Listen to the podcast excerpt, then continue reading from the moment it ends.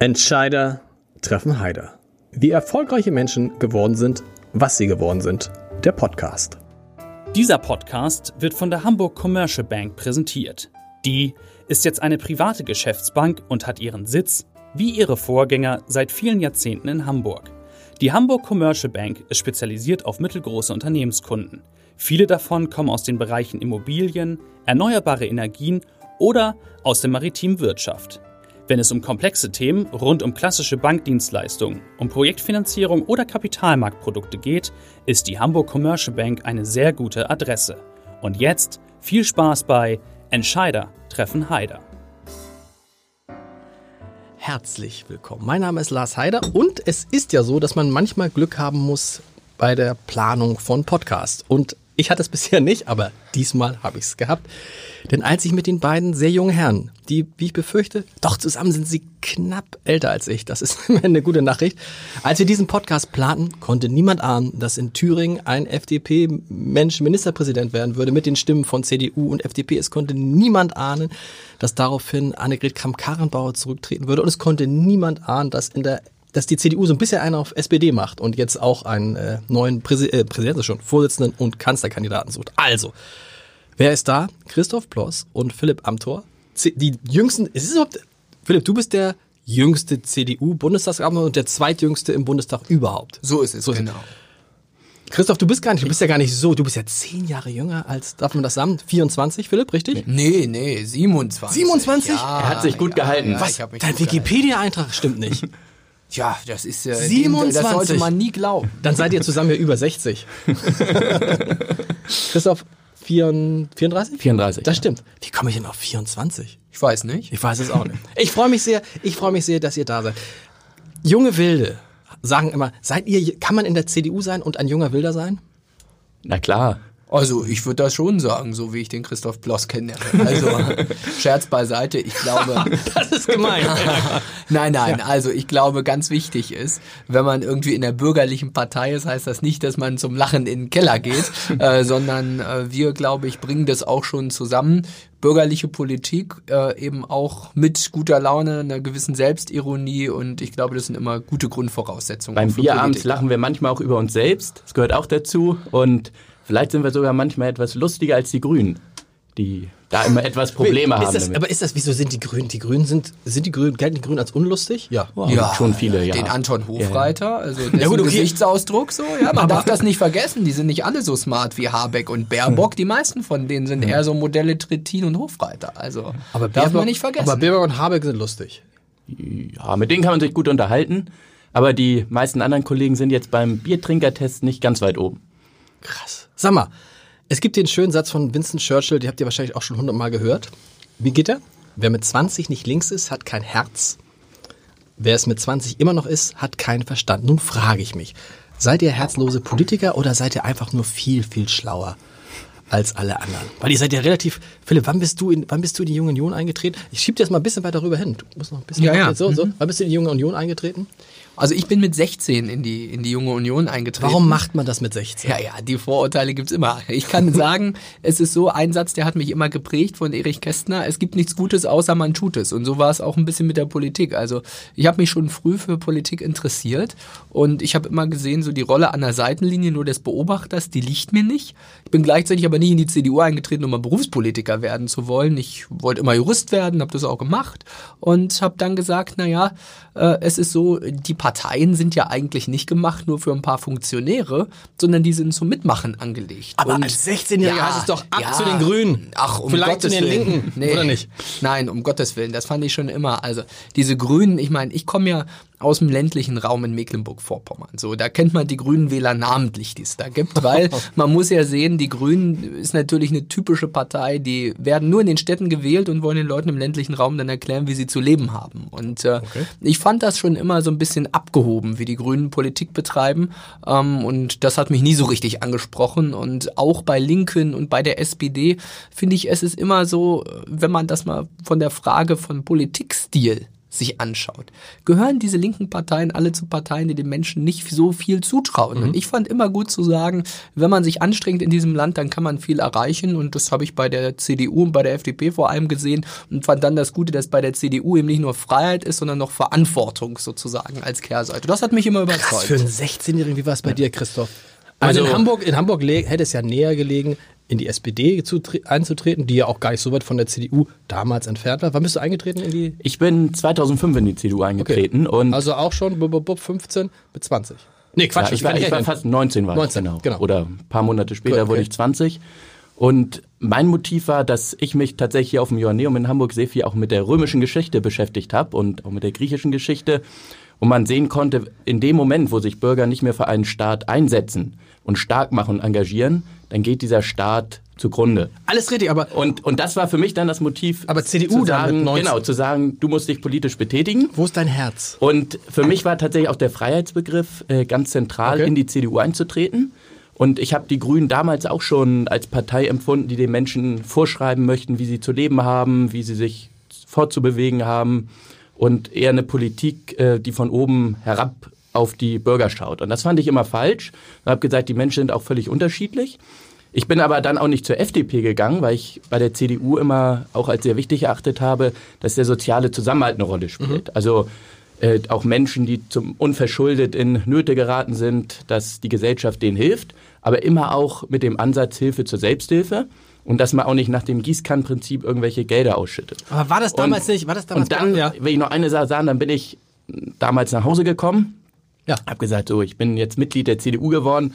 Meine Mutter war erstmal schockiert. Die hat nämlich damals noch die Grünen gewählt und war noch in der Anti-AKW-Bewegung. Und insofern war das auch eher mein rebellischer Moment, ah, okay. äh, in die CDU zu gehen. Okay, Rebellion, das würde ich. Was haben, was haben Philipp, was haben bei dir die Freunde und Mitschüler gesagt, als du gesagt hast, Leute, ich bin jetzt in der CDU? Naja, es gibt ja gemeinhin Dinge, die 16-Jährige erzählen, die vermeintlich cooler sind, als, äh, als sich soll's, zu engagieren geben, genau. in der Partei. Aber es war immer so, natürlich wurde das auch ein bisschen skeptisch gesehen, gelegentlich belächelt, aber äh, viele haben dann eben auch gemerkt, dass es eigentlich doch eine ganz coole Sache ist, was zu machen, was über einen selbst hinausgeht, nämlich irgendwie auch für andere, für die Gemeinschaft. Das waren dann doch viele ganz gut und ich war auch froh, dass wir dann damals auch für die Junge Union einige werben konnten, weil die war damals noch gar nicht mal so stark bei mir da in, in Mecklenburg-Vorpommern und äh, da habe ich gesagt, das ist ja dann kein Grund zu resignieren, sondern da muss man Leute überzeugen und das hat mich immer geprägt für meine politische Arbeit. Welche Rolle spielt das? Es ist ja ein Audiopodcast, man kann es nicht sehen. Wir tragen alle drei, wie es sich gehört, Anzüge. Philipp heute keine Krawatte?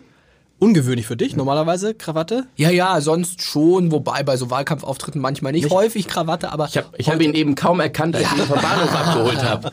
Ja, aber ich habe gesehen, es ist ja in der Karnevalszeit, da ist ja die, die Weiberfastnacht und als ich das habe mich, da habe ich heute Morgen bei Instagram wurde ich dran erinnert, dass viele Kollegen dann die abgeschnittenen Krawatten hatten und dafür sind mir meine Krawatten dann zu lieb, deswegen habe ich heute darauf verzichtet. Was ich sagen wollte ist, ihr seid junge Leute, sehr gut gekleidet, aber eben ne, wenn man heute in der Startup-Szene oder sonst wie bei den ganzen Internet-Hipstern unterwegs ist, ja, da kann man froh sein, wenn man mal einen trifft, der ein Hemd trägt. Ne?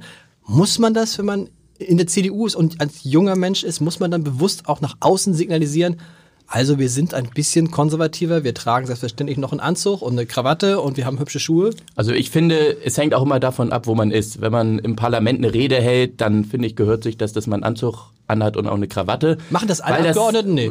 Grüne und Linkspartei Nicht. laufen meistens andersrum. Da denkt man manchmal, die kommen gerade von der Gartenarbeit, aber ähm, der Philipp und ich und auch die meisten anderen Kollegen, die handhaben das etwas anders, weil ich finde, dass drückt auch den Respekt gegenüber dem Parlament aus. Okay. Also wenn ich da so rumsitze und rumgehe, wie wenn ich am Samstagabend auf der Couch sitze, dann zeigt das auch irgendwie so eine gewisse Missachtung, finde ich. Und ich habe aber selber auch häufig ein Shirt an. Man sieht ja manchmal auch meine Plakate an der Alster, wenn ich zum Lauftreff einlade. Ähm, oder auch wenn ich abends mal unterwegs bin, dann trage ich auch Sneakers und ein Shirt. Also hängt immer davon ab, wo man gerade ist. Insofern bei mir ist die Vielfalt da relativ groß, aber im Parlament Anzug und Krawatte. Was mega ist übrigens, merkt ihr das gerade? Normalerweise würden, wenn wir das Frauen fragen würde, würden die sagen, fragen sie das Männer auch? Und das ist der Beweis. Man, man spricht mit Männern über die Klamotte. Philipp, bei dir Sneaker, Hoodie? Eher gibt's, nicht. Gibt's alles. Gibt's, Gibt es? alles, Okay. ja. Und ich äh, sitze auch sonntags nicht mit der Krawatte auf der Couch, kein Grund zur Sorge.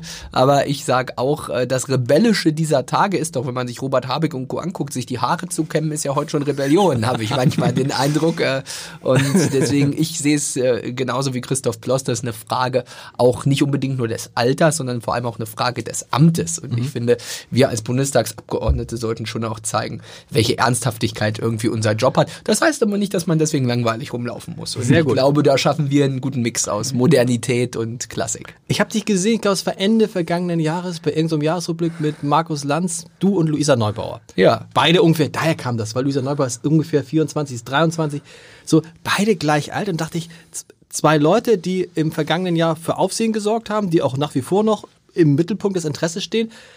Und erst dachte ich, die unterschiedlicher nicht sein könnten und dann habe ich aber gedacht, seid ihr eigentlich so unterschiedlich, sie und du?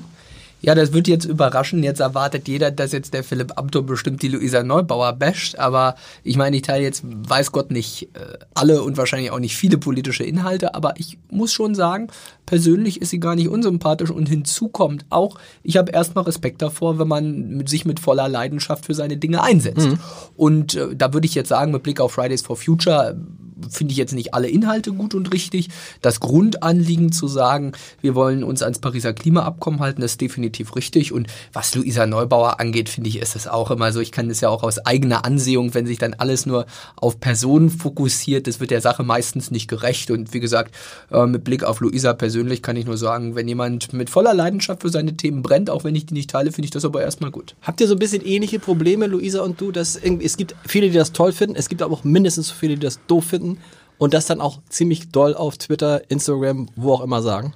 Ja, also ich würde immer sagen, da braucht man manches Mal vielleicht ein bisschen Gelassenheit. So geht's mir jedenfalls. Also ich sag immer, wenn Franz Josef Strauß heute in der Politik aktiv wäre, der hätte jeden Tag einen sogenannten Shitstorm Ja. auf Twitter. Und äh, äh, das sind ja manchmal irgendwie so eine unreflektierten Dinge. Ich habe das jetzt wieder gesehen, äh, zuletzt, als ich einen Buchbeitrag zum Thema Leitkultur geschrieben habe, im Herder Verlag ist der erschienen. Da gab's dann irgendwie 4000 Tweets oder keine Ahnung was.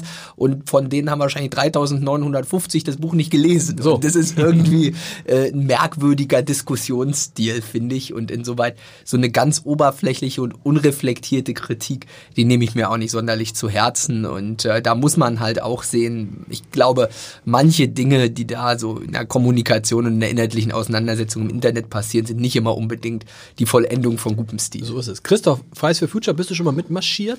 Nee, mitmarschiert bin ich noch nicht, aber ich habe mich natürlich auch schon mal mit ein paar Leuten von Fridays for Future getroffen. Die Ziele teilen wir ja. Wir wollen Genau. ja auch die Klimaschutzziele von Paris erreichen. Und ich war auch in einigen Fragen einer Meinung, zum Beispiel, dass wir die Infrastruktur in Deutschland äh, viel schneller ausbauen müssen.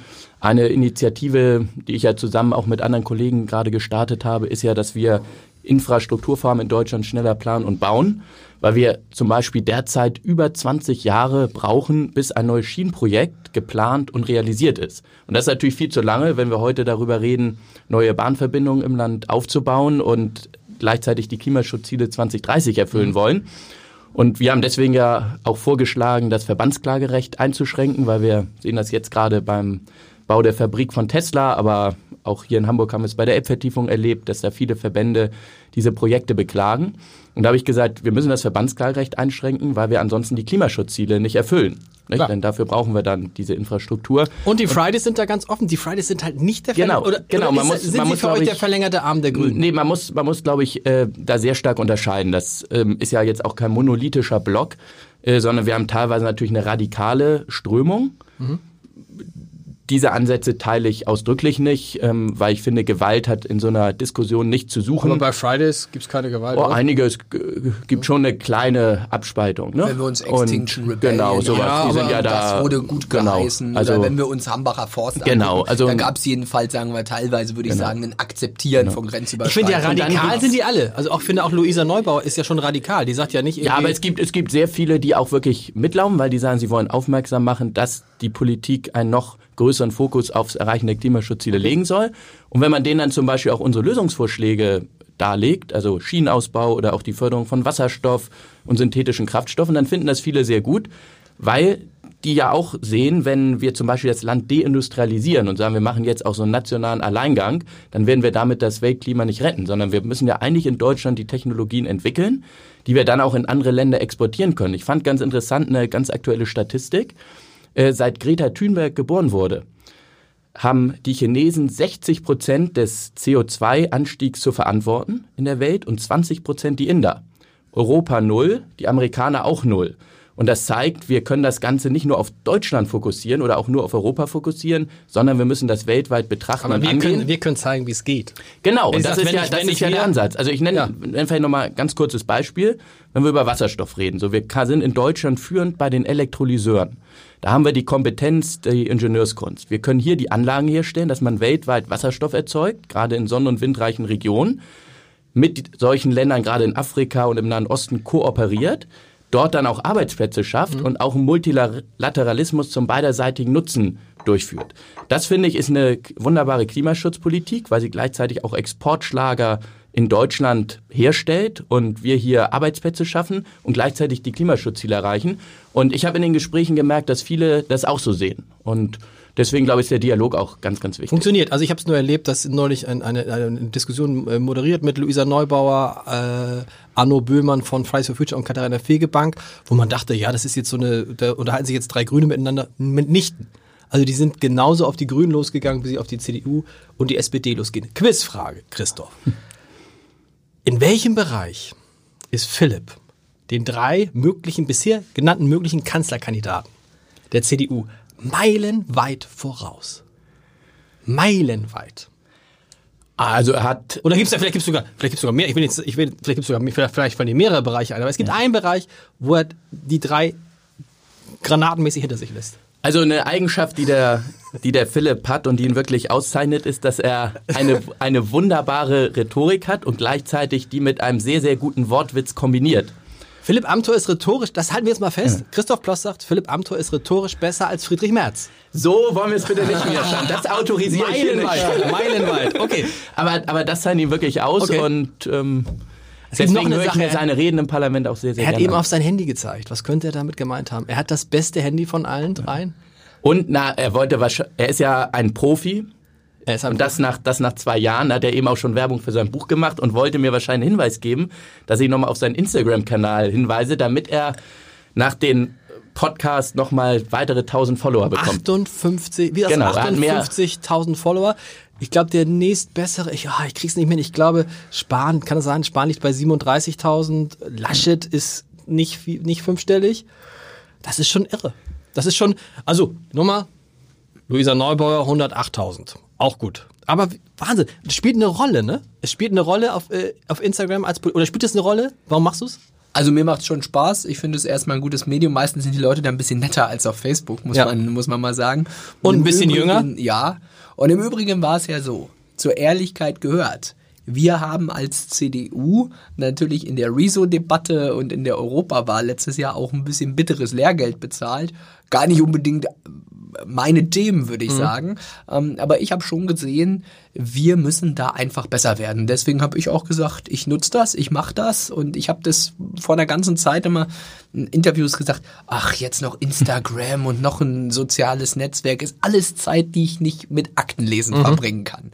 Weil das gehört ja dazu. Als Genau, klar. Politiker ist man ja eigentlich gewählt, um gute Gesetze zu machen, um Vorgänge, Akten, Sachthemen abzuarbeiten und nicht immer nur für die Verkaufer.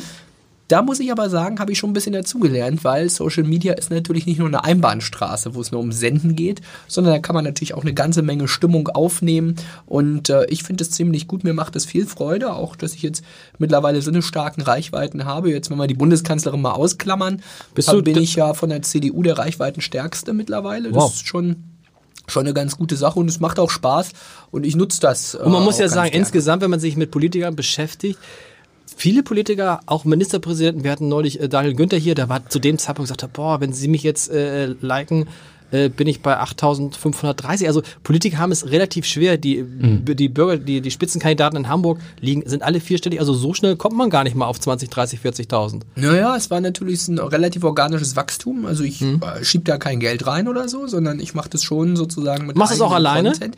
Ja, überwiegend. Also die Texte schreibe ich selbst. Natürlich ist klar. Fotos, klar. Genau, Fotos, da braucht man auch mal Profis. Und es ist auch so, äh, mit, den, mit den Nachrichten, da schaffe ich nicht immer alles sofort und alleine und selbst zu beantworten. Aber ich lese schon die Kommentare, kommentiere auch mal selbst und schreibe die Texte selbst, weil ich glaube, das Wichtige ist Authentizität. Die mhm. Leute wollen doch, dass man auch mit hinter die Kulissen genommen wird. Und mal ehrlich, es geht ja auch nicht nur um Reichweite, sondern auch ein bisschen um Qualität. Und wenn ich mir angucke, was Christoph Ploss auf Instagram macht, finde ich das nämlich auch richtig stark. Das an vielen Stellen, da nehme ich mir manchmal sogar ein Vorbild dran.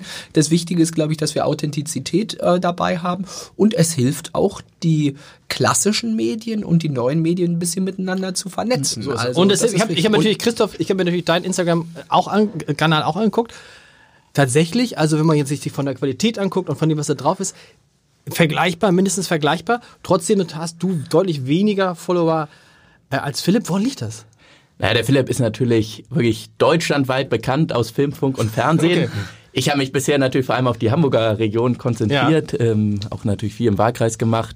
Aber ja, der Philipp ist ja, hat mehr Follower als, glaube ich, Friedrich Merz und na, Jens Spahn zusammenfasst. Ja, ne? Wahrscheinlich, wenn du alle Oder? drei zusammennimmst, ja. die kommen wahrscheinlich alle drei nicht Genau, drauf. die kommen, zusammen kommen sie, glaube ich, drüber. Mit Armin Laschet, genau. mit den 4000 von aber Armin Philipp ist natürlich, und auch im Zuge dann des Rezo-Videos, ne, das hat der Bekanntheit jetzt auch nicht unbedingt geschadet. Also, aber krass, woher kam das eigentlich? Das und er ist ja. natürlich, also man muss eins sagen, ich, ist ja wirklich rhetorisch sehr gut, er hat pointierte Aussagen, also ich höre mir seine reden auch sehr, sehr gern an. Man nimmt da auch viel mit und das überträgt sich dann natürlich auch auf Instagram und die anderen Kanäle. Ist es so ein bisschen, Philipp, dieses, dass man erstmal denkt, was will der junge Typ da eigentlich? So, der junge kleine, so, und dann sagst du was und denkt man, oh, ja, ja, also es ist ja an vielen Stellen so, ich habe das vorhin gesagt, Authentizität ist das Wichtige und ich merke gerade, wenn ich mir so die Follower-Struktur angucke, dass es viele Jüngere gibt, insbesondere, okay. die das richtig gut finden, was ich mache. Das hat auch damit zu tun, weil die wollen das eben authentisch haben und die wollen, die fühlen sich veralbert, mhm. wenn ich die jetzt versuchen würde nachzuahmen. Mhm. Ja, es geht auch nicht darum, dass man irgendwie sich verstellt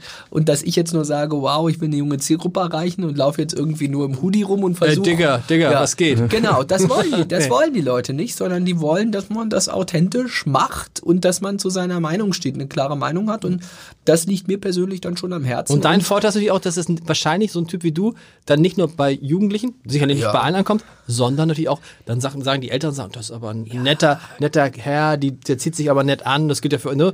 Das ist ja ein Vorteil, den man vielleicht als, als, als hipper grüner oder linker Politiker im Zweifel nicht hat. Also in unserer Funktion als Schwiegermutters Lieblinge können wir natürlich auch immer ein bisschen punkten, klar, aber ich glaube, was das Entscheidende ist, und das macht dann auch Nachhaltigkeit da aus, äh, glaube ich, im Internet, ist, hat man eine Message. Ja. Das ist das, was die, was die Leute auch wollen, weil es geht ja nicht nur um Oberflächlichkeit, sondern auch Social Media und auch Instagram taugen für Vermitteln von Inhalten. Und, es, also, da, und im Zweifel erreicht man junge Leute noch viel mehr. Ja. Müsst ihr euch auch Gedanken machen, jetzt irgendwie tanzen zu lernen und auf TikTok was zu machen? Bist du auf TikTok nicht? Ah, ich bin ja insgesamt nicht so ein China-Fan, muss ich sagen.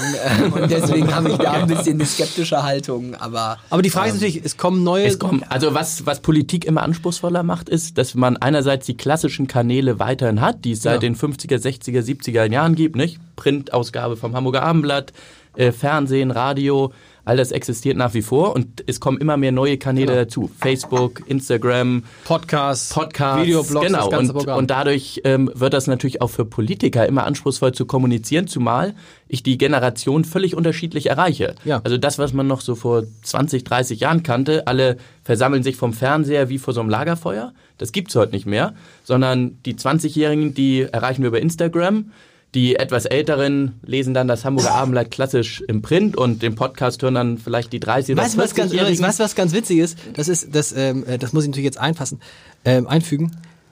Was glaubt ihr ist die größte Zielgruppe bei unseren Abonnenten auf abendblatt.de, also die, Digital, die Digitalabonnenten? Was ist da die größte, nicht die größte Zielgruppe, ja. sondern die größte Kundengruppe? Kundengruppe. Altersmäßig? Altersmäßig, altersmäßig. Wahrscheinlich die 30, Älteren. 30 bis 50. 18 bis 29. Echt? So, echt? Wow, 18 bis 29. Cool. Ich habe selber gedacht und dachte, cool. was passiert denn hier? Und diese klassische Gruppe, von der man denkt, so die 40 bis 49-Jährigen, die sind bei uns eher unterrepräsentiert. Ah, okay. Was fand ich ganz interessant. Aber tun sich, tun sich ältere Politiker damit schwerer? mit diesen ganzen neuen Medien? Also das neben, nebenbei, sie wirken natürlich nicht so authentisch. Entschuldigung, Armin Laschet auf Instagram ist so, weiß ich nicht, wie ich auf TikTok. Also ganz pauschal kann man es, glaube ich, schon so sagen. Es gibt ja. natürlich dann sowohl in der jüngeren Generation auch welche, die das Social Media Business nicht ganz so gut beherrschen und dann ältere, die super machen. Aber in der Tat haben wir, glaube ich, in der deutschen Politik da ein Defizit. Und viele haben auch noch nicht erkannt, dass wenn sie nicht auf Social Media unterwegs sind oder auch die klassischen Kanäle mit Social Media kombinieren, ähm, sie irgendwann ganze Generationen nicht mehr erreichen. Und gerade, äh, das hat ja Philipp eben auch angedeutet, ähm, der Vorteil von Social Media ist ja auch, dass man wirklich langfristig und dauerhaft die Menschen informieren kann. Also wenn ich jetzt Follow habe, die sich jeden Tag die Stories anschauen und was man so macht, äh, da kann ich jeden Tag ähm, die Menschen bespielen. Und, und das ist beim Armblatt oder und ungefiltert. Wir, wir, stellen irgendwie blöden Fragen oder äh, schreiben irgendwie mit Cum-Ex irgendwas und das muss man ja alles auf Instagram äh, nicht transportieren. Genau. Cum-Ex Cum trifft euch jetzt nicht, ja. aber irgendwie. Ja, ähm, Cum-Ex. Äh, also, also wir arbeiten tatsächlich auch so ein bisschen wie eine klassische Redaktion, ja. dass wir sagen, wir wollen jetzt Montag, Dienstag, Mittwoch, Donnerstag diese Themen bespielen. Ja. Und müssen natürlich dann auch auf aktuelle Ereignisse reagieren können. Genau. Aber wir haben auch einiges vorbereitet und im Prinzip so klassische Redaktionsarbeit. Und man muss denn ja auch ganz cool sein. Also was, habt, was habt ihr beide getwittert, getwittert, auf Facebook geteilt, auf, auf Instagram geteilt, als ihr das aus Thüringen gehört habt? Da haben sich ja einige Wolfgang Kubicki, der möglichst schnell sein wollte und viele andere auch, weil sie erstmal gehört haben, Mensch, cool, ein FDP-Mann gewinnt. Herzlichen Glückwunsch, ein FDP-Mann hat gewonnen. Da kann man ja auch schnell einen blöden Fehler machen, oder? Ja, bei mir war es, also schlimmer geht's von der Situation nicht. Hab, der, der, Output war dann okay, aber die Situation war so, ich war gerade an der London School of Economics und habe dann einen Vortrag gehalten, okay. während das passierte. Und ich merkte dann schon währenddessen, dass irgendwie so ein Raunen durchs Publikum ging mit so ein paar Push-Mitteilungen. Und dann dachte ich schon, was ist da denn jetzt verkehrt? Ja. Und dann gab's dann Frage-Antwort-Runde. Und dann fragte mich natürlich gleich äh, äh, da jemand aus dem Publikum das direkt unmittelbar, wo ich selbst noch Klar. gar nicht bewertet hatte. In der ersten, zweiten Reihe saßen gleich einige Journalisten. Und naja gut, äh, da glaube ich, tut man als Politiker manchmal auch gut daran, zu sagen, erst nachdenken, dann bewerten. Genau. Das ist immer ein guter Grundsatz und hinzu kommt, ich habe damals da einen Satz gleich gesagt in London und der ist für mich auch richtig. Ich habe gesagt, ich kann gleichzeitig, auch wenn das ein schlimmer Fehler war mit dem Kemmerich, kann mhm. ich aber jedenfalls jeden CDU-Landtagsabgeordneten verstehen, der 30 Jahre nach der Wiedervereinigung nicht einen Kandidaten der Linkspartei zum Ministerpräsidenten mhm. wählt. Und deswegen hat dieses ganze Schlamassel natürlich mehrere Ursachen. Eine, und über die wird selten geredet, ist natürlich auch, dass Bodo Ramelow angetreten ist, ohne Not und ohne Mehrheit. Das stimmt. Deine Reaktion, die erste Reaktion? Also ich war. Irgendwie, irgendwer, hat ein, irgendwer hat ein ganz schlimmes Handy gerade an. Das müssen wir auf. Habe ich gesagt, dass wir die Handys auf Flugmodus machen müssen? Ich habe es im Flugmodus. Ich hab meins. Alina hat ihr. Alles gut. Was hört sich dann so, als ob so, eine, so hunderte von Wespen kommen. Ist aber nicht schlimm. Also. Also, ich war völlig überrascht, als ich das hörte. Ähm, dachte, was denn da passiert? FDP-Ministerpräsident. Äh, muss finde, das erst finde zwei, dreimal lesen. Genau. genau, finde den Fehler. 5% gerade so reingekommen. Ich glaube, mit gut 70 Stimmen Vorsprung überhaupt die 5%-Hürde geknackt. Und ich mache das immer so, dass ich dann solche wichtigen Posts nach dem Vier-Augen- oder Sechs-Augen-Prinzip okay. absetze. Weil ich glaube, viele machen dann den Fehler, dass sie die Ersten sein wollen und eine Zehntelsekunde vor dem anderen Kollegen irgendwas Warum absetzen eigentlich? wollen. Früher hat man gesagt, das weiß ich auch nicht. Ich meine, das alte, darf ich als alter äh, weißer Mann hier sagen, ein, der Spruch, schlaf mal noch eine Nacht drüber, ja, ja, genau. ist halt Alte mega, ist halt, ist halt mega wichtig, weil am nächsten Tag sehen, ich würde sagen, neun von zehn Sachen sehen völlig anders aus. Genau, und, und wir haben uns dann tatsächlich entschieden, dass wir gesagt haben, wir posten heute mal gar nichts dazu, weil eigentlich gratuliert man ja und wenn bürgerlicher oder aus einer bürgerlichen Partei jemand gewählt wird, ist das eigentlich immer anders zu gratulieren. Aber wir wollten erstmal auch ein bisschen die Hintergründe erfahren. Und damit waren wir auch ganz gut beraten, dass wir dann irgendwelche Glückwünsche oder so nicht abgesetzt hatten, nachdem wir dann natürlich auch das alles ein bisschen durchschaut haben. Ne? Ein, den es weggerissen hat, ist Mike Moring. Der ist nicht so jung wie ihr, aber auch jung und galt halt als so ein Hoffnungsträger in der, oder galt er? Du kannst es besser urteilen, du kommst aus Mecklenburg-Vorpommern, das heißt, du kennst den, den, den Osten Deutschlands wahrscheinlich besser, aber halt Hoffnungsträger, guter Typ irgendwie. Und plötzlich, deng, deng, deng, eine Entscheidung und der Mann ist weg. So, was macht das mit einem als junger Politiker, der ja vielleicht auch mal drängt, ups, also ein entscheidender Fehler und ich bin auch weg. Ja, das muss man immer wissen als Politiker und deswegen finde ich auch ganz wichtig, ist auch eine Grundüberzeugung, die man immer haben sollte, sich vor Augen zu führen, dass politische Ämter immer Ämter auf Zeit sind. Deswegen bin ich auch heilfroh, dass ich als Jurist was ordentliches studiert habe. Und ich glaube, es wäre doch jetzt irgendwie auch eine falsche Einstellung, wenn man jetzt sagt, also ich bin mit 27 Bundestagsabgeordneter und auf Hängen und Würgen mache ich das jetzt irgendwie bis zum Rentenalter. Klar. Ich glaube, das sind immer Dinge bei politischen Ämtern, die man immer wieder für sich neu bewerten, neu entscheiden muss. Und da muss einem klar sein, dass das immer Ämter auf Zeit sind. Und deswegen ist sowas natürlich immer hart, ganz klar. Da werden Dinge auch auf die Goldwaage gelegt äh, und mal sind solche Dinge berechtigt, mal sind sie nicht berechtigt und da kann es einen schneller hinwegfegen, als einem das lieb ist. Aber sagen wir so, das ist, so hart das ist, auch das Betriebsrisiko von Politik. Okay. No risk, no fun? Nee. Fun ist die, wo ist der, wo ist der Fun, ist die Frage. Also ich meine, es ist ja, ja. Ein, ernst, ein, relativ ernstes Spiel und ich kann mir vorstellen, ja. dass so ein, so ein Typ wie Mike Moring wahrscheinlich dann auch jetzt in der Partei isoliert ist. Wenn dann, ne? Oder nicht? Also, wenn ich ihn jetzt treffen würde, würde ich mich weiterhin gut auch mit Klar. ihm unterhalten. Ja. Und es ähm, ist jetzt nicht so, dass keiner ihm mehr guten Tag sagt. Äh, das würde ich auch für völlig falsch halten, wenn man als Partei so strukturiert wär, wäre, alle, die kein Amt mehr haben, fallen zu lassen mhm. und ähm, als Paria zu behandeln. Aber das, was Philipp gesagt hat, ist natürlich völlig richtig. Nicht? Es ist immer ein Amt auf Zeit und deswegen ist man gut beraten, wenn man ein Studium abgeschlossen hat, Ausbildung, gearbeitet hat. Deshalb seid ihr, das sind und alle Politiker eigentlich auch Juristen. Genau. Das, ist, ja. das ist immer Aber dieses Juristenbashing.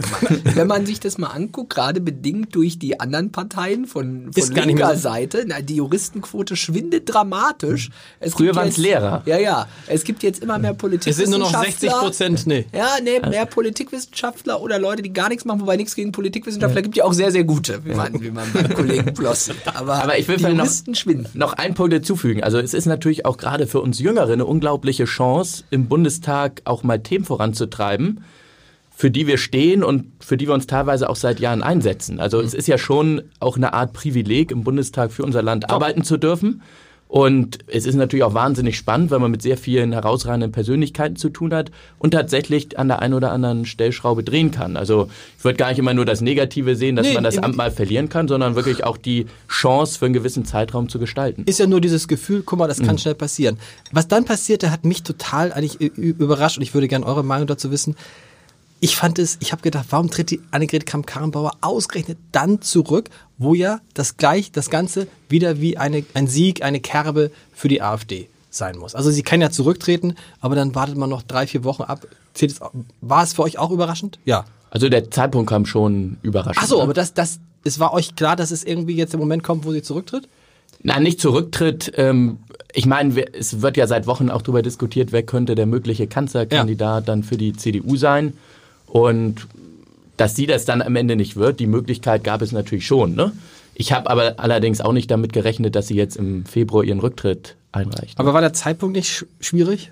Ach, ich glaube, wenn man so einen großen Schritt macht, ist ja auch ein persönlich ein harter Einschnitt, dann tut man nicht unbedingt gut daran, jetzt hier noch irgendwie Noten zu verteilen für den Zeitpunkt. Ähm, ich glaube, ähm, wir sollten jetzt jedenfalls, und das was Entscheidendes für die Union jetzt in diesen Tagen, wir dürfen jetzt irgendwie nicht verzagen und mhm. irgendwie so mit Missmütigkeit jetzt hier äh, auftreten, sondern ich würde sagen, wir müssen und werden aus der Situation jetzt das Beste machen und gestärkt daraus hervorgehen. Das muss jetzt irgendwie der Anspruch sein und ansonsten waren das natürlich mehr als turbulente Tage für uns. Und kratzt das nicht doch ein bisschen am Selbstbewusstsein der CDU? Weil ich erinnere mich, weil das ja in Hamburg endete auch, an die Kandidatenkür vor etwas mehr als einem Jahr.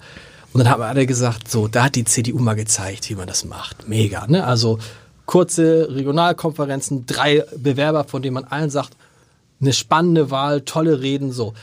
Und ehrlich gesagt, ein Jahr später denkt man so, oh, was ist das denn? Die machen es genau wie die SPD. Und da ist doch jetzt irgendwie, ich finde, von Selbstbewusstsein ist im Moment in der CDU jetzt wenig zu sehen. Ja, des, deswegen ist es ja auch so wichtig, dass wirklich dann der nächste Schuss sitzt. Also ja. was jetzt nicht passieren darf, ist, dass wir so eine monatelange Hängepartie haben, alle laufen in unterschiedliche Richtungen, man zerfleischt sich selbst, sondern wir müssen tatsächlich jetzt relativ schnell die Neuaufstellung inhaltlich und personell vollziehen. Werdet ihr, werdet und, ihr, ja? und ich glaube auch das wirklich als längerfristiges Projekt sehen, weil wir sind ja beide auch HSV-Fans und auch beim HSV kann man sehen, wenn man einmal im Jahr den Trainer wechselt, dann ist das am Ende meistens für die Ergebnisse nicht besonders gut.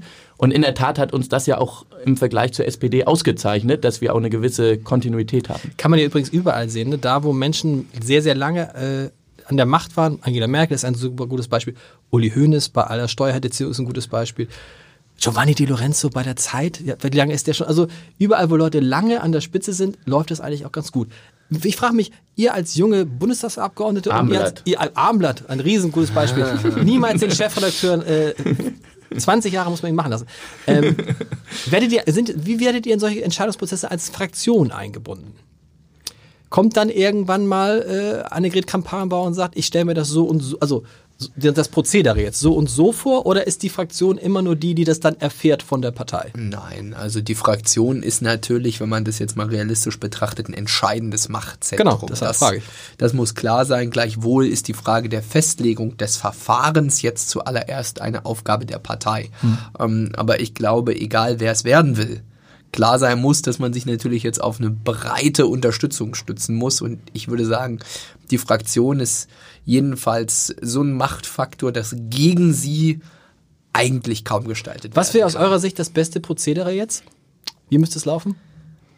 Also ich würde sagen, Christoph Ploss hat recht und ähm, das hat ja auch Norbert Röttgen gesagt. Ähm, andere haben es auch erklärt, wir brauchen jetzt keine monatelange Hängepartie. Also Germany's Next Top Model, wie es die SPD gemacht hat, äh, was dann von Staffel zu Staffel schlechter wird, ähm, das brauchen wir auch nicht sondern ich würde sagen, jetzt muss dann eine schnelle und nachhaltige Klärung dieser Personalfrage kommen, weil das ist auch das Wichtige.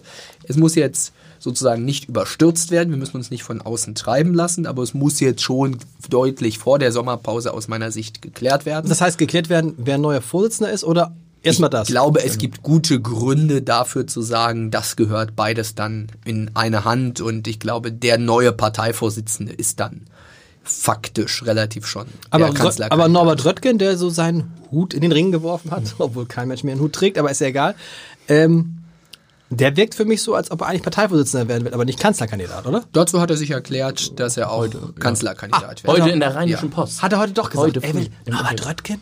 So, okay, dann sehen wir jetzt als junge Abgeordnete. Es gibt, da haben wir jetzt ja Norbert Röttgen, Armin Laschet, Jens Spahn, Friedrich Merz. Da denkt man so, die jungen Abgeordneten, klar, die sind für Jens Spahn. Generationswechsel, die Jungen an die Macht. Jens Spahn ist 39. Und Jens Baas war neulich hier. Das kennt ihr, Jens Baas ist der Chef der Technikerkrankenkasse, der größten Krankenkasse Deutschlands, der viel mit Jens Spahn als Gesundheitssenator zu tun hat und hat gesagt, er kennt keinen, keinen Minister, der das Handwerk der Politik besser beherrscht als Jens Spahn. Philipp ja, nickt, ja. Also Jens Spahn ist, und äh, dazu versteige ich mich, der beste Minister des Kabinetts. So. Das würde ich so sehen. Und äh, der versteht natürlich politisches Handwerk, der steht auch für eine junge Generation und ist auf jeden Fall jemand, äh, der aus dem Holz gemacht ist, aus dem Kanzler geschnitzt ja. werden. So würde so. ich das sagen. Und äh, deswegen ist er auf jeden Fall für Parteivorsitz und Kanzlerkandidatur geeignet. So. Ja. Gleichwohl, jetzt wird es nicht überraschen, dass jetzt äh, natürlich noch ein, ein einordnender Satz kommt. Ich glaube, wir bringen dem Verfahren jetzt keinen Mehrwert wenn jetzt jeder Abgeordnete einzeln seine Sympathien für diesen oder jenen oder am besten noch Schlechtes über irgendwen erklärt, sondern wir müssen jetzt gucken, wie das Verfahren gestaltet wird. Da wird es dann eine Festlegung geben im CDU-Präsidium und im Bundesvorstand. Und ich würde jedenfalls sagen, wenn ich mit Blick auf die Person gucke, haben wir auf jeden Fall hervorragend geeignete Leute. Auch Friedrich Merz, der natürlich die Parteibasis euphorisieren kann wie kaum ein anderer. Der Aber auch euch auch so? Ja ja, ja, ja, ja. Ja, der für eine klare inhaltliche Linie steht. Ähm, das finde ich stark. Weltgewandt ist, ja. Genau, richtig, weltgewandt. Gutes Stichwort eben auch für Norbert Röttgen, wo man sagen muss, intellektuell wirklich einer der besten Top. Kollegen, mhm. muss ich so sagen. Ich schätze ihn sehr persönlich auch.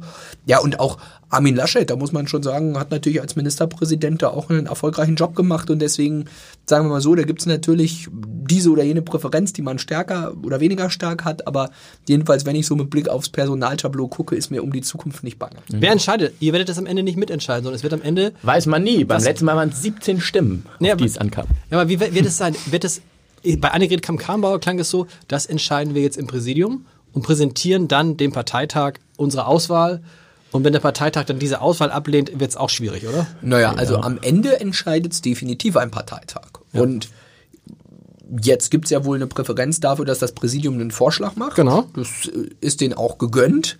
Aber im Kern muss man eins sagen, am Ende entscheidet ein Parteitag. Und auf dem Parteitag kann natürlich auch jeder der vorgeschlagen wird von einem entsprechenden Verband, trotzdem kandidieren. Klar. Und die Zeiten sind, glaube ich, auch vorbei, dass alle nur hinkommen und das abnicken, was ein Präsidium vorschlägt, sondern man muss schon dann auch die Mehrheit der Delegierten überzeugen. Aber würdet ihr euch wünschen, wäre es cooler, wenn es tatsächlich eine Kandidatur wiedergeben würde, wo zwei oder drei auf dem Parteitag antreten? Also, also ich glaube am Ende, wenn man es irgendwie schafft, ein Tableau zusammenzuschustern, wo man auch wirklich die unterschiedlichen Stärken, über die wir eben gesprochen haben, integrieren kann, dann wäre das schon von sehr, sehr großem Wert, weil wir ja auch sehen mit Blick auf die SPD, wie man es nicht macht. Und die hatten jetzt viele auch Kampfkandidaturen und Germany's Next Top, Topmodel im negativsten Sinne des Wortes. Dass er diese Formulierung Und- bei, und- der, Kandid- bei dem und- äh, Wettbewerb bei der Genau. SPD anwendet. aber ich wenn, aber ja. wenn es, wenn es, ähm, ja, weil Naja, ich habe gesagt, die zentrale Sache ist, dass die von Staffel zu Staffel schlechter werden, Also, okay, wie ich mal lesen war, konnte. glaube ich, ja? das war eher so gemeint. Okay, ne? ja, nicht, ja, ja. nicht aus ästhetischen Gründen. Aber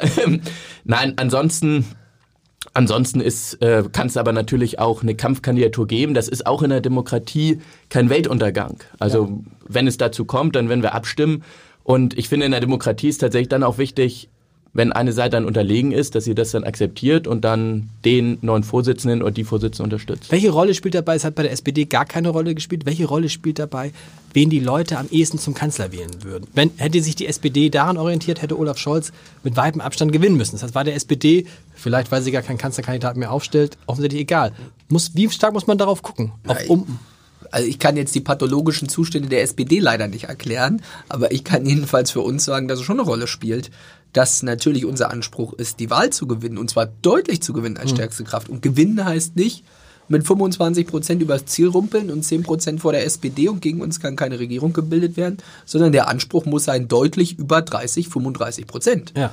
Und deswegen spielt dafür natürlich auch aus meiner Sicht eine Rolle und das ist ein entscheidender Faktor, ob der neue Parteivorsitzende auch die Akzeptanz hat, Kanzler zu werden, ob er da mehrheitsfähig ist, ob er kampagnenfähig ist, einen Aufbruch zu schaffen und das ist natürlich eine entscheidende Sache. Es sollte nicht nur und allein um Umfragen gehen, weil ich glaube, wir fahren auch nicht gut damit, Politik nur von Umfragen abhängig zu machen. Aber der Wille, Kanzler zu werden und die Fähigkeit, das zu schaffen, ist für uns natürlich existenziell und das war ja letztlich auch einer der Gründe, warum Annegret Kramp-Karrenbauer gesagt hat, äh, ich stehe nicht für eine Kanzlerkandidatur zur Verfügung. wer hat die aus eurer Sicht, ich fand ja aus meiner Sicht die coolste Reaktion nach Thüringen kam von dem, von dem ich es am wenigsten erwartet hatte, Markus Söder. Klar, ich schaue sowieso über Markus Söder. Ist es der gleiche eigentlich noch, der äh, vor einem Jahr Ministerpräsident werden wollte? Der hat sich total. Da hat er sich natürlich auch im Amt gewandelt. Und, Aber wie? äh, aber Donald Trump hat sich aber das, nicht gewandelt. Aber ich finde, das ist immer eher ein Ausdruck von Stärke auch. Wenn man vielleicht merkt, man ist in die falsche Richtung gegangen und korrigiert das, anstatt da immer weiter äh, hinzurennen. Und er hat natürlich erkannt, dass wir gerade auch in einer Großstadt wie München und für Hamburg gilt das natürlich äh, gleichermaßen, Themen wie Klimaschutz eine zentrale Rolle spielen, auch so etwas wie gute Ernährung, wie Tierschutz immer wichtiger wird. Und äh, das gilt natürlich auch für uns als Volkspartei CDU. Äh, Wir müssen da gute Antworten finden. Ne? Und deswegen auch Klimaschutzkonzepte entwickeln. Aus meiner Sicht das immer auch mit einer vernünftigen Wirtschaftspolitik kombinieren, nicht als Gegensatz begreifen. Und äh, wenn wir das tun, dann können wir, glaube ich, auch viele gewinnen, die jetzt bei Fridays for Future mitdemonstrieren und mitgehen. Und das hat Markus Söder erkannt. Also insofern eher ein Zeichen der Stärke. Und Markus Söder, ist das, muss man den nicht auch mit einbinden, wenn, wenn die CDU, die CDU jetzt entscheidet, das ist unser Parteivorsitzender und er wird auch gleich Kanzlerkandidat. Wenn ich Markus Söder wäre, würde ich sagen, äh, Leute, Kanzlerkandidat müsst ihr aber mit mir zusammen bestimmen. Das ist nicht automatisch euer Vorsitzender. Ja, das ist auch so. Markus Söder wird natürlich bei der Frage der Kanzlerkandidatur mitzureden haben und das ist auch gut richtig so und hergebrachte Tradition, die wir zwischen CDU und CSU haben. Also funktioniert das nämlich nicht mit der Vorsitzende ist gleich Kanzlerkandidat. Naja, also dass das jetzt sozusagen nicht der, der, der sofortige Absolutismus Formales ist klar. Aber ich glaube, es gibt gewichtige Gründe dafür, dass derjenige, der jetzt Parteivorsitzender wird, auch den Anspruch hat, Zum, Kanzler. zumal Markus Söder ja erklärt hat, dass er nicht Genau. antreten möchte. Ne? Es muss in einer Hand bleiben. Philipp, du kannst erklären, du hast nämlich das geschafft, was sich viele CDU-Politiker und viele andere Politiker wünschen würden in Ostdeutschland. Du hast im direkten Duell einen AfD-Kandidaten geschlagen in deinem Wahlkreis in Mecklenburg-Vorpommern. Sag nochmal, der heißt Mecklen Ach, Mecklenburg-Seenplatte. der ne? Name ist ganz kompliziert. Mecklenburgische Seenplatte 1, Vorpommern, Greifswald 2. Klingt sehr technisch. Man kann ja so schön beschreiben, es ist der Osten Mecklenburg-Vorpommerns, im Norden die Ostsee, die schöne Insel Usedom, im Osten Polen, im Süden Brandenburg und im Westen Genau. Angela Merkel. So kann man das beschreiben. Alles zwischen Polen und Angela Merkel ist mein Wahlkreis. Sehr gut. Du kommst da auch, du kommst auch her, das ist auch deine Heimat, genau. Genau. Und da ist es tatsächlich, das muss man nochmal, das ist ja für uns in Hamburg immer kaum vorstellbar, für Christoph unvorstellbar, dass in Hamburg ein AfD-Kandidat ernsthaft eine Chance hätte, Wir reden jetzt über das Direktmandat zu gewinnen, aber das ist in Mecklenburg-Vorpommern wahrscheinlich ein paar Mal passiert, ne? Ja, 2016 und das war auch einer der zentralen Gründe für mich, dann sozusagen doch äh, hauptberuflich Politik anzustreben. Mhm. 2016 hat die CDU in Vorpommern, das ist dieser östliche mhm. Landesteil, eben krachend in eigenen Stammlanden verloren gegen die AfD. Wir sind nur noch drittstärkste Kraft geworden, unter 20 Prozent gefallen. Bei der Landtagswahl? bei der Landtagswahl mhm. 2016 und die AfD hat eben in meinem Wahlkreis, der umfasst sechs Landtagswahlkreise, drei direkt gewonnen. Und da war natürlich auch eine absolut miese Stimmung an der mhm. Parteibasis. Eine komplett verunsicherte Parteibasis, die gesehen hat, ja, für was stehen wir eigentlich noch? Atomausstieg, Wehrpflicht aus, Migrationskrise und jetzt kommt noch diese AfD. Und da war Mut und Orientierung notwendig. Deswegen habe ich mich damals entschieden, in der Kampfkandidatur gegen meinen Amtsvorgänger anzutreten und habe gesagt, wir werden die AfD nicht schlagen können durch Ignorieren, sondern nur durch inhaltliches Auseinandersetzen. Mhm. Und was heißt das? Das heißt für mich erstens ist eine Differenzierung notwendig, nämlich zwischen den AfD-Funktionären und den AfD-Wählern. Mhm. Die AfD-Funktionäre sind meine klaren politischen Gegner. Da sind diese Leute wie Höcke, Kalbitz, die klare Grenzen zum Extremismus eben überschreiten lassen regelmäßig. Aber da muss man insgesamt sagen, diejenigen, die Extremisten in ihren Reihen dulden, sind nicht besser als die Extremisten selbst. Und die sind nur scheinkonservativ. Mhm. Das hat auch mit der Frage zu tun, wie die sich eigentlich benehmen und wie der gesellschaftliche Diskurs mit denen läuft. Deswegen sage ich AfD-Funktionäre unsere klaren Gegner. Die AfD-Wähler allerdings, die sind ja nicht zuallererst meine Gegner, weil das sind ja auch nicht alle Rechtsextreme. Denn sind vielleicht auch mögliche CDU-Wähler. Natürlich, an ganz vielen Stellen. Ich war mit meinem Team zur Bundestagswahl unterwegs. Wir waren an insgesamt über 10.000 Haustüren und haben mit den Leuten gesprochen. Und äh, dann habe ich die Leute immer wieder gefragt, ja, aber was halten Sie denn von der AfD? Die löst ihre Probleme auch nicht. Ja. Und dann haben die Leute gesagt, ja, aber wir wählen die auch nicht, weil die unsere Probleme lösen, sondern weil wir von euch enttäuscht sind. Ja. Und das heißt, diese Enttäuschung müssen wir aufgreifen und durch inhaltliche Antworten eben dann angehen. Dazu gehören immer stärkere Unterschiede zwischen Stadt und Land, die Frage gleichwertiger Lebensverhältnisse. Dazu gehört die Klimafrage, wo eben nicht jeder wie in Hamburg dann die Wahl zwischen Fahrrad, S-Bahn und Auto hat, sondern wo man im ländlichen Raum eben teilweise Berufspendler ist, wo man vielleicht in, als Mindestlohnverdiener äh, äh in Mecklenburg-Vorpommern sich nicht einfach so jeden Tag das teure Fleisch aus dem Bioladen mhm. kaufen kann und ich glaube, da an die Leute zu denken, auch an den ländlichen Raum zu denken und im Übrigen auch das Thema Handlungsfähigkeit des Staates, etwa bei Polizei oder Durchsetzung ähm, der Ausreisepflicht gegenüber ausreisepflichtigen Ausländern, das sind Themen, die wir besser angehen müssen, um AfD-Wähler zurückzubekommen. Hast du klar gewonnen? Ja, also ich habe mit 10% Abstand dann wieder gewonnen. Aber der also, AfD-Mann war tatsächlich der Zweite dann. Der ne? war der Zweite dann, aber immerhin hat es natürlich trotzdem sich deutlich gedreht. Genau. Also man darf das nicht vergessen. Wir haben da, das liegt nicht nur an mir, aber wir haben da schon deutlich aufgeholt und ich glaube, das ist auch eine zentrale Anforderung an den neuen ähm, CDU-Vorsitzenden. Wir müssen AfD-Wähler zurückgewinnen. Genau. Ich glaube, wenn uns das nicht gelingt, dann werden wir es dauerhaft nicht schaffen, wieder über 30 Prozent zu kommen. Was du erzählt hast, ist genau das Richtige, dass man trennt zwischen AfD-Funktionären und AfD-Wähler und die AfD-Wähler haben halt immer wenn man nämlich sich gegen AfD-Funktionäre wendet oder sich gegen die AfD wendet, immer den Eindruck, es geht gegen uns, es geht gegen die, die sie gewählt haben. Gegen die geht es nicht.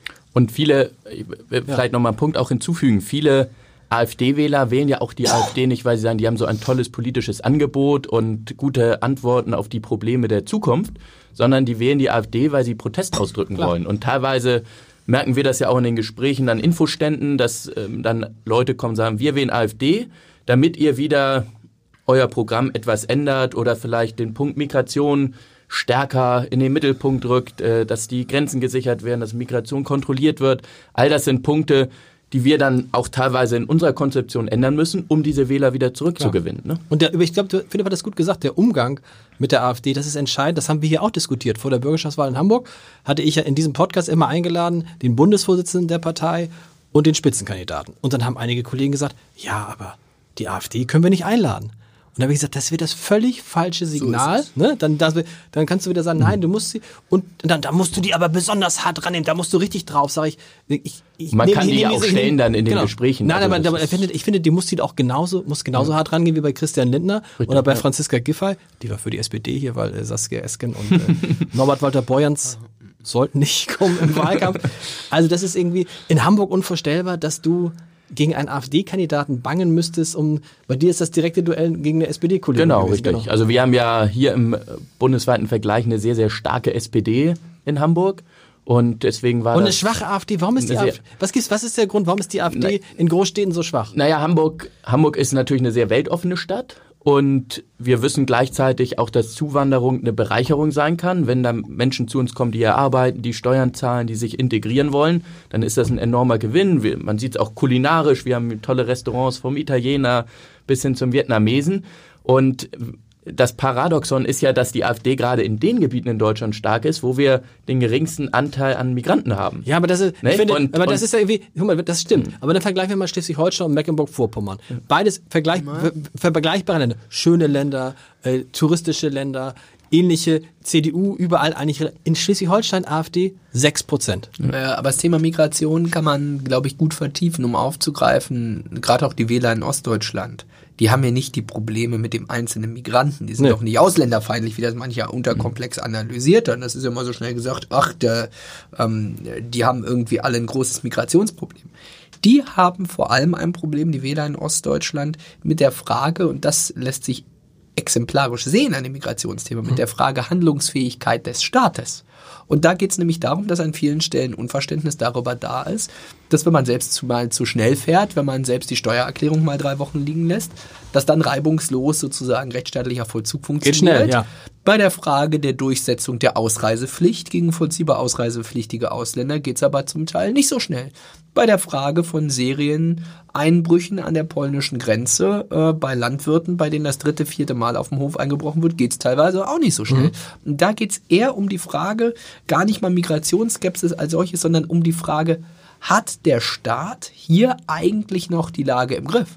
Und ich bin ehrlicherweise manchmal erstaunt, dass diese Fragen im urbanen Raum teilweise nicht so gestellt werden. Mhm.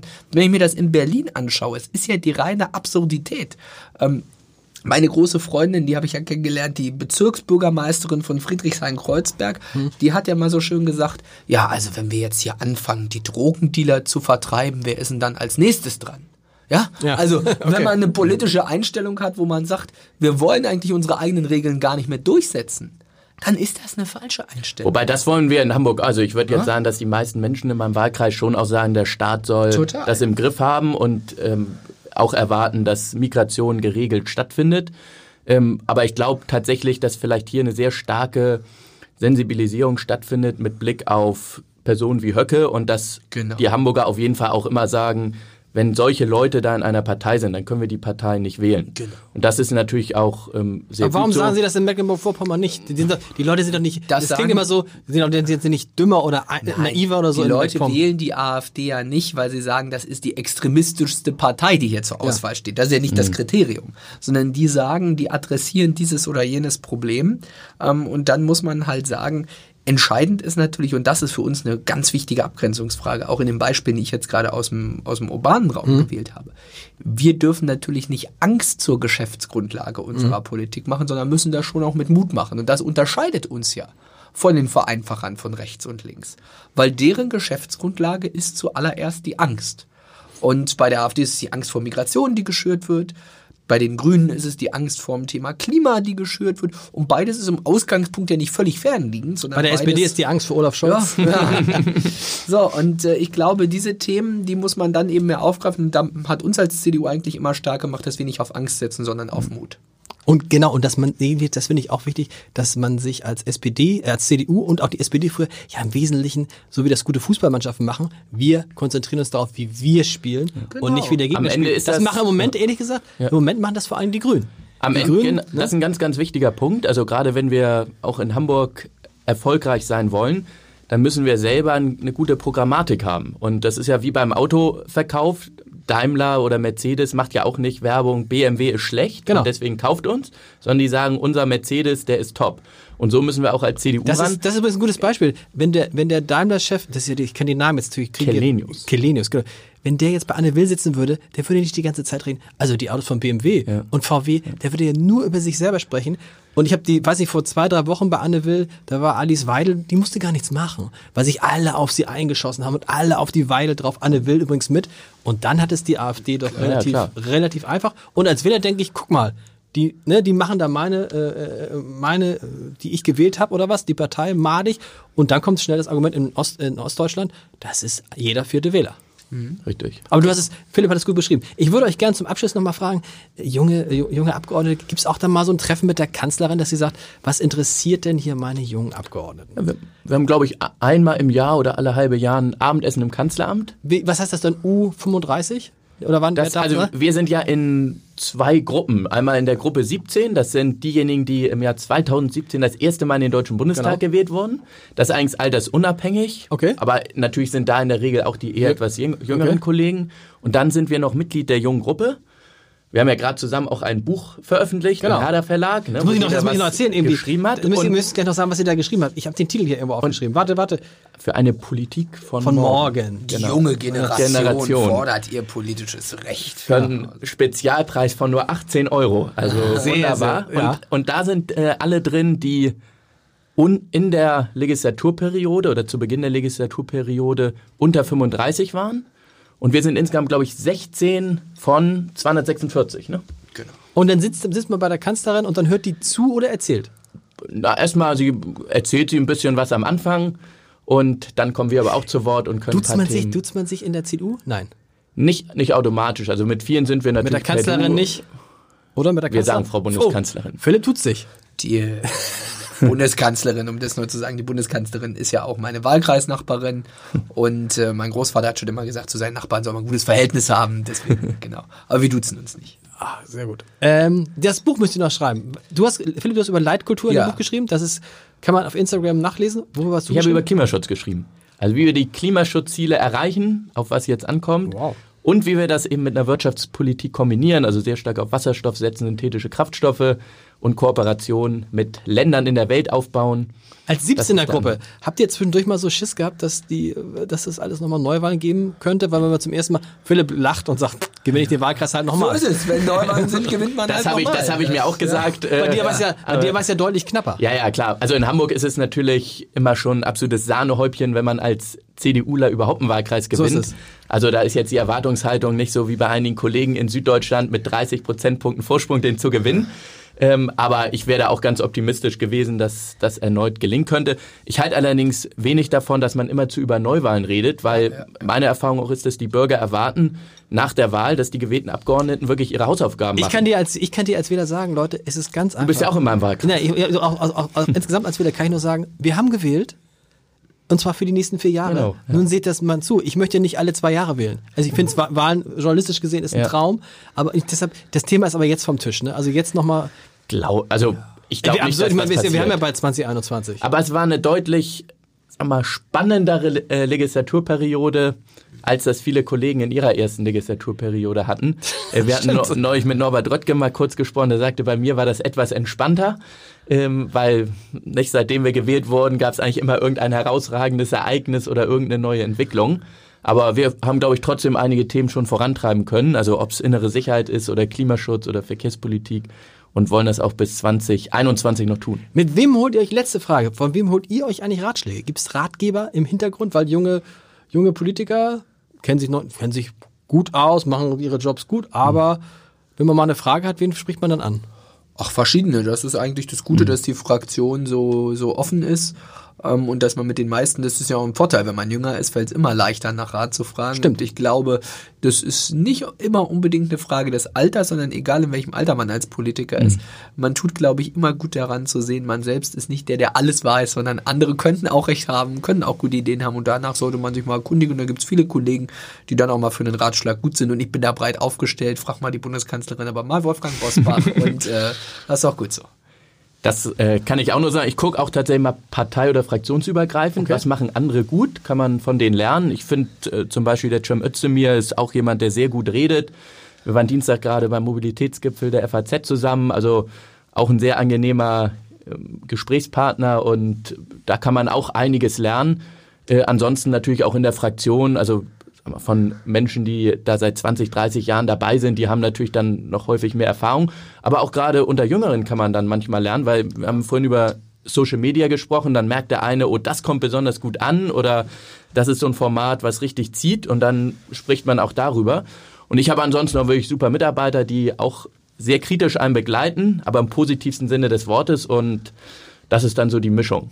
Und man kann jetzt noch für die, die sich noch vertiefen wollen, auf Instagram kann man auch gucken, da gibt es auch, da habe ich gestern kurz gezuckt, habe gesagt, shit, der Amtor ist auch bei Tinder. Nein, ist er nicht, Nein. aber es gibt ein Tinder, es gibt ein, nur, das lockt doch, glaube ich, jetzt, um nochmal drauf zu gehen und gucken, Tinder, Amtor, Instagram, das kann, ich freue mich sehr gefreut, das war ein munteres Gespräch, vielen Dank. Dankeschön. Vielen Dank, Dankeschön für die Einladung.